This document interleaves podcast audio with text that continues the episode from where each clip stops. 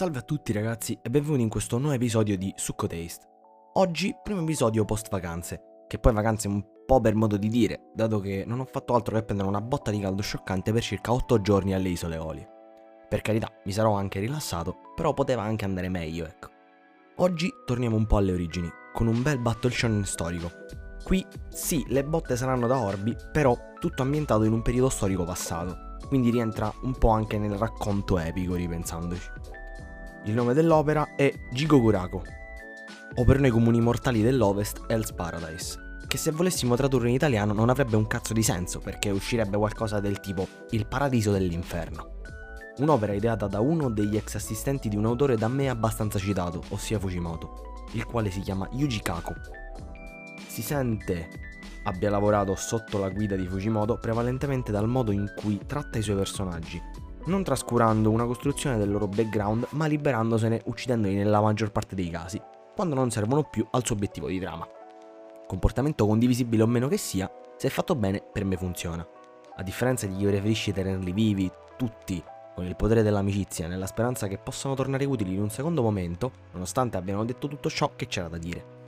Hell's Paradise è una storia della ricerca di un elisir della vita eterna e di come lo shogunato reggente nel periodo Edo abbia inviato su quest'isola a sud del Giappone, dove si vocifera di si trovi esso, un manipolo di criminali condannati a morte, tra cui il nostro protagonista Gabimaru il Vuoto, uno shinobi del villaggio di Pietra, il più famoso e spietato della storia del Giappone tutti abbinati ad un componente di alto rango del clan degli Asaemon, un clan di samurai al servizio dello shogun da tempo immemore, tutti dotati di tecnica sublime nell'arte della spada ed impiegati normalmente come esecutori di sentenze di morte emesse dallo shogunato, cresciuti sulla via del Bushido, codice senza tempo importantissimo nella via del samurai.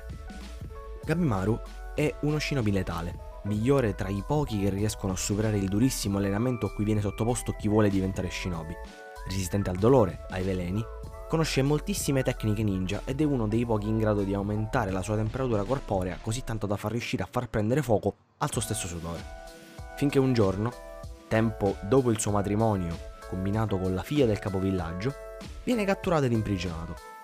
Convinto di non aver più nulla a cui far ritorno, Ri aspetta solo il momento che il suo collo venga tagliato ed il filo della sua vita reciso. Peccato che siccome è una cazzo di macchina da guerra non ci riesce nessuno. O forse in realtà c'è qualcosa a cui fare ritorno. Forse un caro affetto? Ed è proprio questo che Sagiri del clan Simon gli fa capire, dopo averlo fatto cagare addosso sotto per la prima volta nella sua vita forse. Capisce che in realtà vuole tornare dall'unica donna che è riuscita a dargli uno spiraglio di normalità in una vita che di normale non ha proprio niente, sua moglie. L'unico modo però per uscire vivo da questa situazione e poter vivere normalmente è accettare la chiamata dello shogunato, andare sull'isola e riportare l'elisir di lunga vita per ottenere in cambio il perdono per tutti i crimini. Insomma, una cazzata. Però c'è una potenza davvero immensa e misteriosa che li attende alle porte dell'isola, dato che loro sono solo l'ennesima spedizione verso un'isola della quale nessuno ha fatto ritorno. Che cosa si trova al suo interno? Non vi resta che scoprire questo e molte altre cose leggendo l'opera, che in Italia è pubblicata, grazie a Dio, da J-Pop.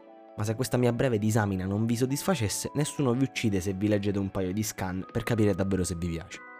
Ma aspettate, perché l'episodio al solito non finisce qua, ma vi arriva il solito spoiler alert. Quindi, dopo questo punto, chi non l'ha letto scappa.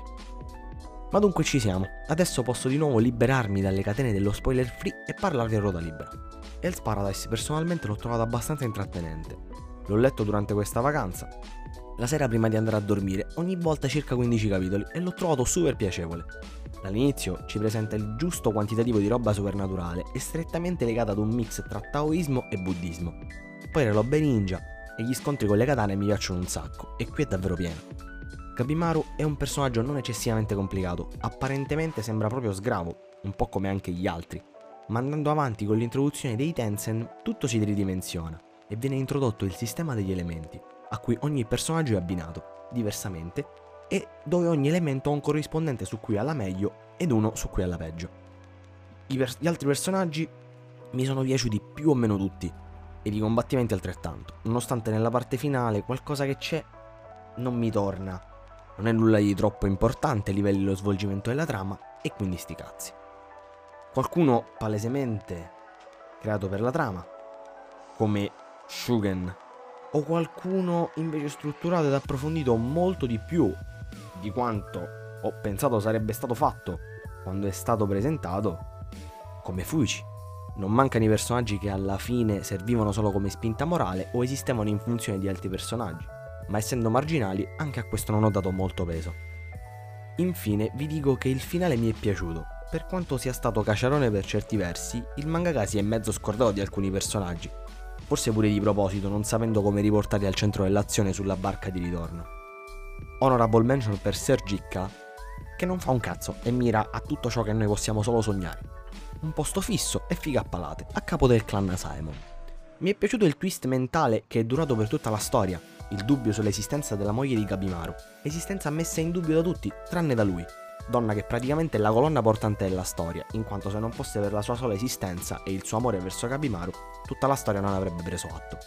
Alla fine Yui esiste ed i due si riconciliano, anche perché se Kaku avesse deciso di rivelare che in realtà era solo una tecnica del capovillaggio per soggiogare Gabimaru e alla fine avesse iniziato una relazione con Sagiri, avrebbe mandato tutto a puttane. Non perché Sagiri non merita o altro, anzi, se non fosse stato per la presenza di Yui, probabilmente la bolla di amicizia e fiducia nata tra i due durante la storia sarebbe anche scoppiata in un romanticismo spassionato. Però non sarebbe stata la cosa giusta, una volta introdotta Yui e resa come unica forza portante di Gabimaru.